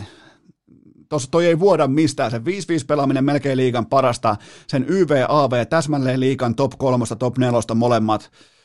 Ja, ja Coach Pikkarainen, hän voi olla kaikkea muuta vaikka syyskuussa – lokakuussa, marraskuussa, mutta kun mennään kevääseen, silloin kun pudot alkaa solisemaan ja pikkarainenkin laittaa ehkä jopa kenties jo vaihtaa ää, suksifisserit rullasuksiin, niin tota, se on kevään ukkoja. Se, se osaa ladata joukkuettaan tärkeisiin peleihin, joten mä annan IFKsta ihan vakavasti puhuttuna, mä annan heistä myrskyvaroituksen, koska ää, punainen stadi, stadin kevät voi ihan oikeasti olla oikea asia tällä kertaa. Seuraava kysymys. Mitä pitää vielä tapahtua, jotta HPK saa Eno Eskolta maininnan kästissä? No miten olisi vaikka mestaruuden puolustaminen onnistuneesti? No ei vaan, tota, HPK on jäänyt ilman pisteitä viimeksi 9. päivä helmikuuta ja se on vankka suoritus, se on vahva suoritus, ne osoittaa, että ne pelaa, ne pelaa ontuvalle valmennukselle, ne pelaa heikolle start, niin ne, ne haluaa unohtaa sen heikon startin, ne haluaa liittyä joukkueeksi, tällaisia ihan perinteisiä arvoja ja, ja tota, nyt sitten kymmenen matsia putkee pinnoja talteen ja no se tavallaan vaatii sen, että Petri Kontiola voittaa koko liikan pistepörssin ja Eetu Laurikainen on koko kevään paras maalivahti. Mä, mä nyt heitän ton kevään ehkä vähän niin kuin löysin ranteen tähän pöytään, koska kuitenkin Lukon Lassi Lehtinen koko kausi GAA 1,2 ja kiekot kiinni 95 prosenttisesti, joten aika hyvää kevättä saa pelata, mikäli aikoo biitata Lassi Lehtisen, mutta tota, ei siis, ei toi matemaattinen yhtälö alkaa vaikuttaa siltä, että HPK on onnistunut pelaamaan itsensä ulos tästä kaudesta, mutta mä uskon silti sellaiseen niin kuin ryhdikky, äh, niin kuin ryhdikkyyteen niillä hetkillä, kun kaikki on ikään kuin jo menetetty, ja sen takia mä annan puhtaat paperit HPKlle siitä, että ne ei kuitenkaan, ne ei ihan siis, ne heitti jossain vaiheessa orastaen pyyhettä kehää, sen jälkeen heitti Jyppinekin, alkoi vähän voittamaan, niin tota, kuitenkin mä haluan myös kehaista organisaatioita siitä, että olisi ollut todella helppoja saumoja luovuttaa vaikka koko paska monta monta kertaa tällä kaudella ja, ja tota, se on tavallaan ihan hienoa, että Konnan johdolla HPK pelaa jostakin ja Laurikainen ottaa ihan kaikki kiekot kiinni. Olisiko jopa S 2013? Ei sekään nyt ihan hirveän monen pelaajan yhtälö ollut lopulta. Mutta joo, siinä on nyt HPK mainittuna. Olkaa hyvä. Seuraava sitten 2022. Seuraava kysymys. Minkälaista taktiikkaa odotat Iivo Niskaselta kuninkuusmatkalle? No lähdetään nyt vaikka siitä, että kaljuks ajeltu Joni Mäki, hänen läsnäolo jossakin kisa-alueella sekoittaa Bolsunovin aivan täysin ja norjalaisia varten tuodaan paikalle itse Jari Porttila. Eli tehdään tällainen niin isä-poika-treidi Kimmo Porttila lentokoneeseen, kiitos käynnistä ja tuodaan faija sinne Mäki monttuu päivystämään silmäpusseillaan, niin, niin kyllä alkaa olla, kulkaa toi kuninkuusmatka fräpissä sen jälkeen. Ja mä otan Iivolta malttia tuohon 30 kilometrin kohdalle saakka ja sen jälkeen sitten tuollainen 20 kilometrin mittainen iso kullikiri, eli jatkuvasti koventuvalla äh, hiihtotempolla kohti sitten maaliviivaa ja tavoitteena on se, että niin paljon pitää pystyä voittamaan tai niin ylivoimaisesti pitää pystyä voittamaan, että ehtii rauhassa ottaa Suomen lipun käsi maali suoralla. Joten tota, mitali kulta, mitali kahvit valmiiksi. Tämä on sittenkin Iivon vuosia. Muistakaa, ketään ei kiinnosta mikään yhdistelmäkisan sulaminen tai joku vapaan hiihdon ylämäen sauvan katkeamisen tuoma lisärasitus, jos tästä tulee kultaa. Nyt hietää kullasta ja se on aina ihan eri laji, kun laitetaan yksi kaikkien aikojen parhaista perinteisen tyylin hiihtäjistä omalle mukavuusalueelleen hiihtämään äärimmäisen vaativaan keliin, niin tota, mulla tulee varmaan joka päivä kysytään varmaan parikymmentä kertaa inboxissa, että mikä on Eno Eskon huolissaan olo status liittyen Iivo Niskasen kuntoon, niin mun huolissaan olo parametri tällä hetkellä, jos kuvitellaan, että se pitäisi, sitä, mun paniikkinappula on tuolla alakerrassa tutussa paikassa, se on tuolla tota, varastohäkki komerossa, niin siinä on tällä hetkellä, siinä on vielä pressuki päällä, siinä on myös kotelo, sellainen lasikotelo on paniikkinappulan päällä, joten minkään näköistä paniikkia ei ole, en ole hakenut paniikkinappulaa tämän takia edes ylös, joten Iivo voittaa MM-kultaa. Seuraava kysymys. Äh, voitko käydä läpi UFC 259 pääotteluiden käsikirjoitukset näin ennakkoon? Äh, mä aion pikemminkin ehkä nauttia tästä otteluillasta kuin alkaa sitä liikaa hämmentämään tälle etukäteen. Kuunnelkaa vaikka ylilyöntiä tai jotain muuta vastaavaa podcastia, jos haluatte sellaisen niin syvän luotauksen. Mulla on niin paljon NHL, jääkiekkoa, kaikkea tätä hiihtelyä lautasella, että täytyy ihan suoraan myöntää, että UFC ei vaan nappaa pizzasta omaa palansa talteen tällä hetkellä. Silti aion nauttia tästä hienosta, mahtavasta niin kuin pääkortista, joka saattaa olla ainakin vuoden mitassa ehkä paras jos mietitään viimeistä 12 kuukautta, niin kyllä toi on varmaan paras kortti, mitä on nyt tehty. Niin tota, mä uskon kuitenkin maailman huipulla aina talenttieroon, ja tästä syystä mä, jotenkin mä näen Israel Adesanjan jopa niin kuin yksisarvisena siinä, mitä hän tekee, eli se ottelutyyli, ottelurytmi, kaikki se flow, ottelusilmä, ajotukset, lyöntitarkkuus, kaikki tämä, kun taas sitten häntä itseään isompi ää, puolalainen Jan Blankovic, niin tota, se on taas ehkä enemmän jyrä katu, jyrä, se tulee suoraan in your face, se, se luistelee niin sanotusti päin naamaa joka tilanteessa, niin, niin kyllä mä otan sen talentin. Mä otan sen, joka jostain syystä on katsottu, että hän on riittävän hyvä nousemaan aika merkittävissä painoluokissa just yhtä luokkaa ylemmäs, niin tota, silloin on pakko olla jotakin hyvin erikoista kyseessä, ja Adesanian tyyli on täysin poikkeuksellista, ja, ja tota, mä uskon, että Adesania voittaa tämän kyseisen ottelun ihan pelkästään sen takia, että hän on, öö, miten sen voi sanoa, ottelijana askeleen tai kaksi edellä – ihan hyvää laadukasta, ehkä vähän jyrämäistä Blankovitsia, mutta, mutta tota Adesanya voittaa ton matsin ja sitten toisessa titteliottelussa Amanda Nunes tyrmää vihulaisensa ennen toisen erän puolta väliä. Otan siihen myös lapulle under puolitoista erää siihen kyseiseen titteliotteluun, nimittäin Goat Amanda Nunes, niin se ei kauaa kattele mitään. Siihen tähän tulee kaiken maailman jengiä haastamaan ja lähtee jalateella ovesta ulos.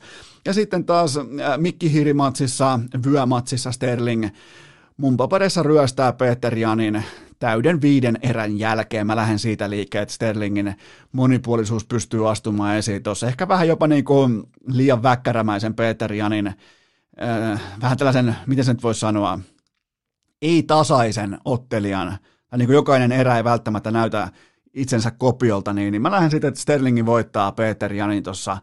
Ehkä voi olla joillekin jopa pieni yllätys, en tiedä onko, mutta tota, siitä lähdetään, että Adesanya, Nunes ja Sterling ottaa vyöt mukaansa tämän kyseisen sunnuntai-aamun näytöksen jälkeen. Se muuten kanssa tulee sitten Elisa Viihde via Playltä. Seuraava kysymys. Mikä oli ensi reaktiosi, kun kuulit, että Oskari Saari hyppää sählyliikaa valmentajaksi? Öö, kyllä täytyy myöntää, että se tuli ihan täysin ulos puutyöstä, että öö, mä en kuitenkaan joutunut seuraamaan uutisointia syrjäkarein. Nyt pitää vaan niin kuin lähtee vartomaan, että tuleeko valmennuskopilla kompromissipäätöksiä pelitapa-asioissa, eli äh, split decisioneita, eli toisin sanoen kroatialaisia rannikkokaupunkipäätöksiä, mutta yhtä lailla kuitenkin mun, mun on aika hienoa, että Saari antaa lajille vielä niin kuin korkeammallakin tasolla juoksurahoistaan, joten tota, hieno, hieno palkkaus, hieno mies, yksi urheilukästin parhaista vieraista ikinä tota, ja melkein kerettiin käymään puolet asiallistasta läpi, mutta, mutta tota, ja tämä vastaus oli paketoitu nimenomaan siihen muotoon, mistä voi sanoa vain, että kuuntelijat tietää. Seuraava kysymys. Uskotko, että yhdistetyn päävalmentaja Petter Kukkonen on jo lopettanut Oberstdorfin hiihtoladun mittaamisen? En usko. Ja tota, mun lähteiden mukaan se on mitattu jo GPS-llä, mittanauhalla, lasermitalla, työntömitalla ja harpilla, joten jäljellä on vielä kyynärmitta ja klassinen askelmitta, eli Kukkonen ei ole vielä done. Se ei ole, työ ei ole vielä valmis ja siellä mitataan nyt tätä hiihtorataa kaikilla välineillä, mitä Keski-Euroopasta löytyy, joten tota, tämä on kyllä ollut aika hauska. Kukkonen vastaa ladun mitta. Jumalauta mikä rivalri, mutta pitää vähän niin kuin Michael Jordan, että silloin kun ei ole vastustajia, ei ole sitä selkeää jonkinnäköistä niin kuin syytä vetää treenikamoja päälle aamuisin, niin luo omaa päähän ne viholaiset, luo, luo vastakkainasetteluita, luo tota, ota henkilökohtaisesti joku vastustajan pelaajan ikivanha kommentti, niin Kukkonen on ottanut henkilökohtaisesti selvästikin sen, että se rata kehtaa olla alimittainen versus se, että mitä on ilmoitettu, joten Kukkonen vastaa rata ehdottomasti koko kevään kuumin, kuumin mittely. Melkein on pitää saada, miettikää, Kukkonen vastaa rata UFC-häkkiin. Siinä on aika hyvä matchup, mutta tiesittekö muuten, että sun jalan mitta, Eli siis sun kantapäästä pottuvarpaaseen tai tuohon tota keskivarpaaseen, sun jalan mitta on sama kuin sun vä- luun mitta. Voitte vaikka kokeilla. Laitatte jalan tuohon, että se alkaa, se kantapää osuu tuohon kyynärpään luuhun ja varpaat menee kohti, tota, missä vaihtuu sitten kämmeneksi, eli ranne, tuohon ranneluun niin kuin kärkeen. Se sun jalan mitta on sama kuin tämä sun kyynärvarren mitta. Nyt tiedät tämänkin. Jos haluatte siis mittailla vaikka hiihtolatuja joskus, niin, niin, niin tota, voitte käyttää tällaista en, en tiedä, miten se liittyy nyt sitten hiihtolatujen mittaamiseen, mutta niin ei varmaan tiedä Petter Kukkonenkaan. Niitä on nimittäin nyt vittu mitattu varmaan kohta puolitoista viikkoa niitä latuja, ja vieläkään ei ole kartalla siitä, että minkä mittaisella ladulla hiihdetään. Seuraava kysymys. Oletko huomannut, että mitalisankari Ilkka Herola kätkee korvansa lippalakin alle? Mitä tällä tavoitellaan? No, olen huomannut, ja siinä on vähän sellaista niin kuin Kalle Rovanperä-tyyppistä lähestymistä huippuurheiluun. Ja mun papereissa Herola osaa valmistautua hienolla tavalla jo yhdistetyn seuraavaan aaltoon, eli Mun papereissa yhdistetty toivottavasti menee TV, TV-viihteenä siihen suuntaan, että kumpi tahansa laji voi alkaa koska tahansa, eli miettikää, urheilijoille ei kerrota, aloitetaanko päivä mäellä vai ää, tota, hiihdolla, ja tässä se on. Siis tämä on, miettikää, niin pitää olla koko ajan tietty valmius jompaa kumpaan lajiin ja niillä varusteilla, mitkä on päällä, pitää pystyä menestymään kummassa tahansa lajissa. Ne herätetään aamulla, siihen karttukylpy ja kerrotaan, että Jumala, nyt lähdetään lähdetään betoniin tai lähdetään hiihtämään pitkää siivua, niin aina pitää olla valmis, joten vastaus kysymykseen, Herrola optimoi aerodynamiikan sataprosenttisesti valveilla olo ajastaan, että se laittaa korvat lippalakkinsa alle. Seuraava kysymys. Tuomas Määttä Vantaan vuoden urheilija, tuliko yllätyksenä? Ei tullut lainkaan yllätyksenä, että jääpallopiirit olivat jo pitkään tietoisia siitä, että se häpeällinen purjehtijoiden nuoleskelu loppuu tähän vuoteen, tähän hetkeen. Ja Tuomas Goat Määttä on muuten tuommoisessa ujossa kymmenen matsin voittoputkissa tällä hetkellä ja playereissakin jo tukevan tuntuinen 1-0 ottelusarjan johto ja Goat Määttä on menossa sinne mihin kuuluukin, eli jääpallon ikiomaa Gagarin kappia kohde vääjäämättömällä tavalla ja oikeastaan pikakatsauksena voidaan tehdä myös tällainen nopea noteraus Suomen jääpallopiireistä, eli äh, Porin narukerä perjantaina selkäseinää vasten, äh, tota, missähän ne oli, varmaan Porvoossa. Ei, ei, ei. Mä, mä, nyt, nyt mennään niin tiukasti playoff mindsetti edellä, vastustajalla ei ole mitään merkitystä.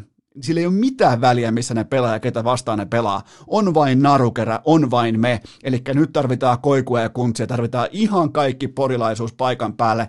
Lavoittain karhua, mitä tahansa, dingosoimaa, yösoimaa, kaikki lääkkeet käyttöön, koska narukerällä on perjantaina selkäseinää vasten playoffeissa vastassa on vastustaja, jonka nimeä mä en suostu edes sanomaan, koska, koska tuota, playereissa vastustajalla ei ole mitään merkitystä, ne on kaikki voitettava. Joten go narukerä, koiku ja kuntsi katsomaan. Seuraava kysymys. Sania hoitelija samaan joukkueeseen, mitä odotuksia? Okei, Counter-Strike, eli kummivieraiden yhteen sulautuminen tapahtuu siis Hauska plus Phoenixissä, ja, ja tota, mun mielestä Miikka Sani Kempiltä varsin älykäs päätös ottaa vastaan jotakin pommin varmaa, koska silloin kun rakennellaan omaa joukkuetta, omaa lainappia, niin, niin jokainen varmaan ymmärtää sen, että sulla on pelkästään pelaajamuuttujia jo viisi kappaletta, viisi kertaa viisi on 25, siihen heitetään sitten vielä coachi, manageri, GM ja tämä osasto, ja sitten se koko konsepti tai paketti pitäisi pystyä myymään myös sitten vielä organisaatiolle, joten tota, ei ollenkaan huono päätös ottaa tällaista niinku stand tai tällaista niinku väliaikaa, miten se nyt voi sanoa, väliaikaispelaajan roolia tai niin kuin välittömän mukaan saapujan roolia tai mikä nyt ikinä onkaan tuossa lajikulttuurissa tämä termi, mutta otti siis, sai hyvän paikan, varmaan sai niin kuin hyvän position pelata omaa peliään tuossa tilanteessa ja, ja tota, Phoenix Lintu tällä hetkellä liihottelee maailmanlistan top 20 joukossa ja nyt ne Sanin puheet tavallaan mitataan, että hän on pitkään jo uhkunut sitä, että on valmis ja on nälkäinen ja on tehnyt helvetisti töitä sen eteen, että palaa sinne maailman huippua kohden ja ja tota, 8. maaliskuuta alkaen ollaan aika paljon viisaampia liittyen äh, Sanin ja hoitelijan pelaamiseen, eli vastassa on heti ihan oikeita ATK-ryhmittymiä, ja sitten on muuten myös 12.3. on vastassa myös OG, eli Sani ja hoitelija vastaan Aleksi B. Sekin on muuten vielä vähän kattomaton kortti, että kuka pelaa og tässä kyseisessä ottelussa kuka on se pelaaja, joka tulee korvaamaan NBK, onko se Niko, onko se, mm, kuka se yksi oli Mitsu, onko se, Ethani se ei taida olla, Toivottavasti se nyt on joku, joka ihan oikeasti upgradea tuota joukkuetta ja siellä mennään rahapussi auki seuraavaan mutkaan mitään pelkäämättä ja todetaan kivekset pöytää vaan ilmoitetaan, että me lähdetään kohti maailman huippua, koska nyt sellaisen vaatimattoman hankinnan tekeminen on yhtä kuin valkoinen lippu ja kukaanhan ei halua sitä nähdä. Seuraava kysymys. Uskotko, että Testo Samia, Alista ja Aerial nostavat havun Suomen ykkösjoukkueeksi nyt jo kevään aikana.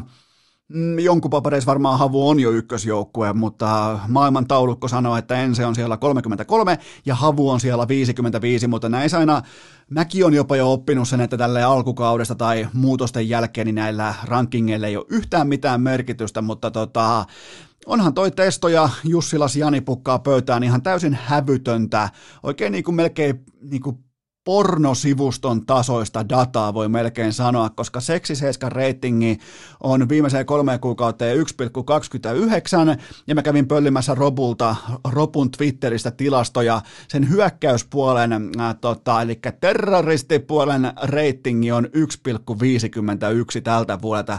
Jumalauta, siinä on testosteroni tasot hitusen verran rillipäällä korkealla, kun se hyökkää tuolla 1,51 painaa menemään. Ja, ja vaikka vastus ei olekaan tällä hetkellä ihan sitä maailman kärkeä, niin noin on hyviä laadukkaita lukemia ja osoittaa myös sen, että noillakin on tietyllä tapaa vähän niin kuin chippi olkapäällä, että ne haluaa näyttää, että et Ense ei ainakaan hajonnut siihen, että heidän tasonsa olisi lähtenyt floppaamaan floppaamaan tota silloin aikanaan. Ja kyllähän kaikki varmaan muistaa, miten Testo mies käsitteli Simpleäkin majoreilla ja näin poispäin, niin, niin, niin tota, Robu on muuten lisännyt. Robu on tehnyt ison lisäyksen, se on lisännyt Twitterinsä tittelin Analyst. Se on, se on analyytikko, joten mä, mä, mä puhuttelen tästä lähtien Robua pelkästään äh, termillä analyytikko. Se on nyt analyst. Ai ai, Robula kulkee. Se on hieno nähdä kukoilla kulkee. Kaikki testoja, aeriaalia, robuja, tomha ja jumalauta. On muuten ensi vastaa havu myöskin 12. maaliskuuta tota, Askissa vastakkain. Se on aika iso CS-päivä. Pitäisikö tässä joku vieras tuoda mukaan urheilukästin servulle? Vielä siihen kulkaa. Milloin se on? Nyt on neljäs päivä. Se on tota, ensi viikon perjantaina on iso CS-päivä. OG vastaa tota, Phoenix-lintu ja sitten on vielä ensi vastaa havu. Mä en tiedä kummin päin ja monelta alkaa, mutta melkein menee jopa must tiiviin puolelle nämä kaksi kyseistä ottelua. Seuraava kysymys. Millä, adjektiivin, äh, millä adjektiivein kuvailisit Valtteri Bottaksen ensikauden autoa? No kyllä se on aika soft.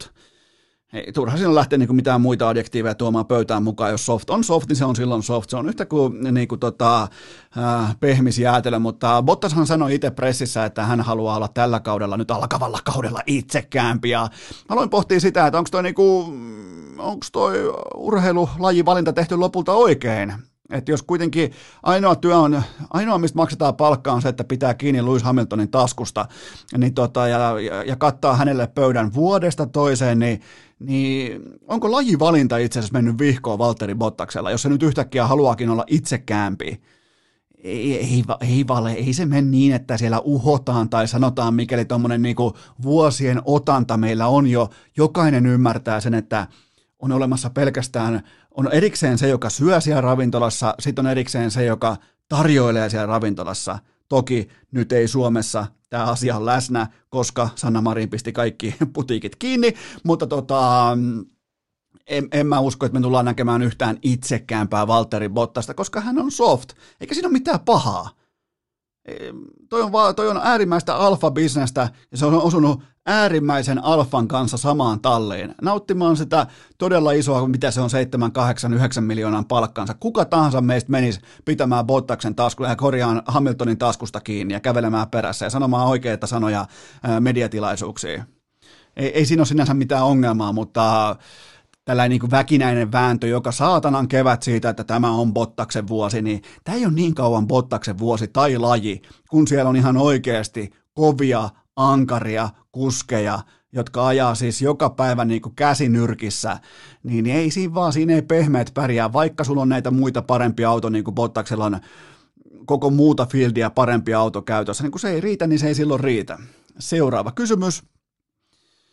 Terveisiä hiihtolomalta. Poikani puki aamulla vääränkätisen lätkäveskarin paidan ylleen ja suuntasi laskettelurinteisiin. Miten arvioit onnistumistani isänä? Hmm, melkein jopa niin kuin tiivistäisin neljään sanaan. Good game, hotel sleep. Ei tos, tos ei niin kuin vaan voi sanoa mitään muuta. Jumalauta, anarkiaa. Nyt se Sanna Mari näkkiä laittaa kaikki loputkin säppi, jos siellä mennään lätkäveskarin vääränkätisellä paidalla laskettelurinteisiin, mutta, mutta joo, toi on good game hotel sleep, ei, niinku, sille ei, ei tarvita ulkopuolista arvioimaan tällaista tilannetta, kaikki tietää mistä on kyse, kaikki tietää miten on onnistuttu, joten vähän niin kuin, että kaikki tietää, että Bottas on vain aseenkantaja, ei yhtään mitään muuta, niin nyt ei tarvita ulkopuolista arviota toteamaan, että vesi on märkää. Se oli sellainen kästiviikko kaikilta, täytyy antaa teille vähän posi tähän kohtaan, kaikilta ihan hilvetin hyvää mukanaoloa. Mä en tiedä, johtuuko se keväästä, NHLstä, MM-hiihdoista, mistä se johtuu, mutta helvetin mahtavaa mukanaoloa kaikilta kummikuuntelijoita. Ja kysymyksiä tulee inboxiin niin mahtavalla tavalla, että pääsee tavallaan niin rakentamaan kokonaisia narratiiveja niiden pohjalta. Ja, ja onhan tämä tavallaan myös hienoa versus viime viikko, niin tehdä tämä torstain niin kuin viikon päätösjakso ihan normaali aikataululla, että ei tule sellaista kelloa vastaan kästäämistä, niin kuin viime viikolla oli kiire torstaina mennä sitten, mennä sitten muihin puitteisiin silloin iltapäivän aikana, niin, kyllähän tämä on hienoa tehdä normaali aikataululla, kaikessa rauhassa, vuvutsella lattialla, sykkeet alhaalla. Toki viime viikon panoksen oli se, että nyt tuottajakopella on piha ja tota, siinä niin kuin merkitään iso onnistuminen tauluun, mutta tota, kyllä mä tuun pitää kiinni tästä, että sunnuntai-iltapäivä, tiistai-iltapäivä, torstai-iltapäivä, ne on pyhitettyjä silleen, että Eno Esko painaa urheilukästi vaatekomerossa pyyteettömiä toistoja sisään, joten nyt tehdään sellainen juttu, että lähdetään nauttimaan lähdetään nauttimaan siitä oikeastaan, että, että tota, Suomeen tulee vähintään, mä en edes pysty pohjustamaan, koska mä tiedän, että Suomeen tulee mitaleita liittyen tota, Oberstdorfin hiihtoihin, joten tota, tehdään ihan kylmästi vaan sellainen juttu, että otankohan mä sunnuntaille mukaan Iivon. Pitäisikö tehdä jakso silleen, että mä teen jakson samalla kuin Iivo hiihtää? Sehän muuten voisi olla aika hauska. Mä aloitan nauhoittamisen kello 14 ja aina välillä poimin sieltä radalta jotakin olisiko siinä mitään järkeä? Vai meneekö farsiksi? Voitte muuten äänestää. Tai sitten teen vaan ihan kylmästi heti sunnuntai-aamuna jakson pois alta ja julkaisen sen iltapäivänä ja alan nauttia 50 kisasta. Itekin huippuhiihtäjänä, hiihtolegendana, saatana. Haltikin lähetti mulle maajoukkojen pipon. Jumalauta, alkaa olla maajoukkojen ura kohta realismia. Miettikää sanoin, että missä on sponssit? Tässä on kohti jo 500 kilometriä taulussa. Missä on sponssit? Niin Halti lähettää maajoukkueen pipon, koska niillä ei ole mitään käyttöä nyt kun tuolla on helle tuolla Obersurfissa. Jumalauta, mulla on maajoukkueen pipo. Mulla on muuten varmaan jossain vanha Heinolassa tota, vanha lätkämaajoukkueen toi huopatakkikin. Pitäisikö tosta tehdä kombo? Lätkämaajoukkueen takki jostain 20 vuoden takaa ja sitten ihan upo uusi hiihtomaajoukkueen pipo. Jumalauta. Onko jopa multisport athlete kyseessä? Eno Esko, ei olisi uskonut, mutta nyt tehdään kuitenkin sellainen juttu, että johonkin aikaan sunnuntaina jatkuu.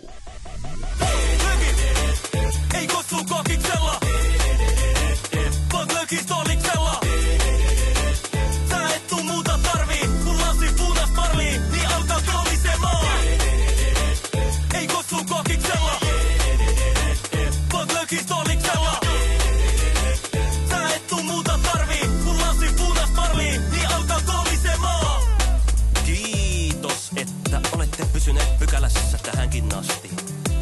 Toivotan teidät kaikki tervetulleeksi myös jatkossa. Muistakaa nauttia elämästä arjen vastoinkäymisistä huolimatta. Allekirjoittanut kiittää ja kuittaa. Peliä. Oliko tämä jo tässä?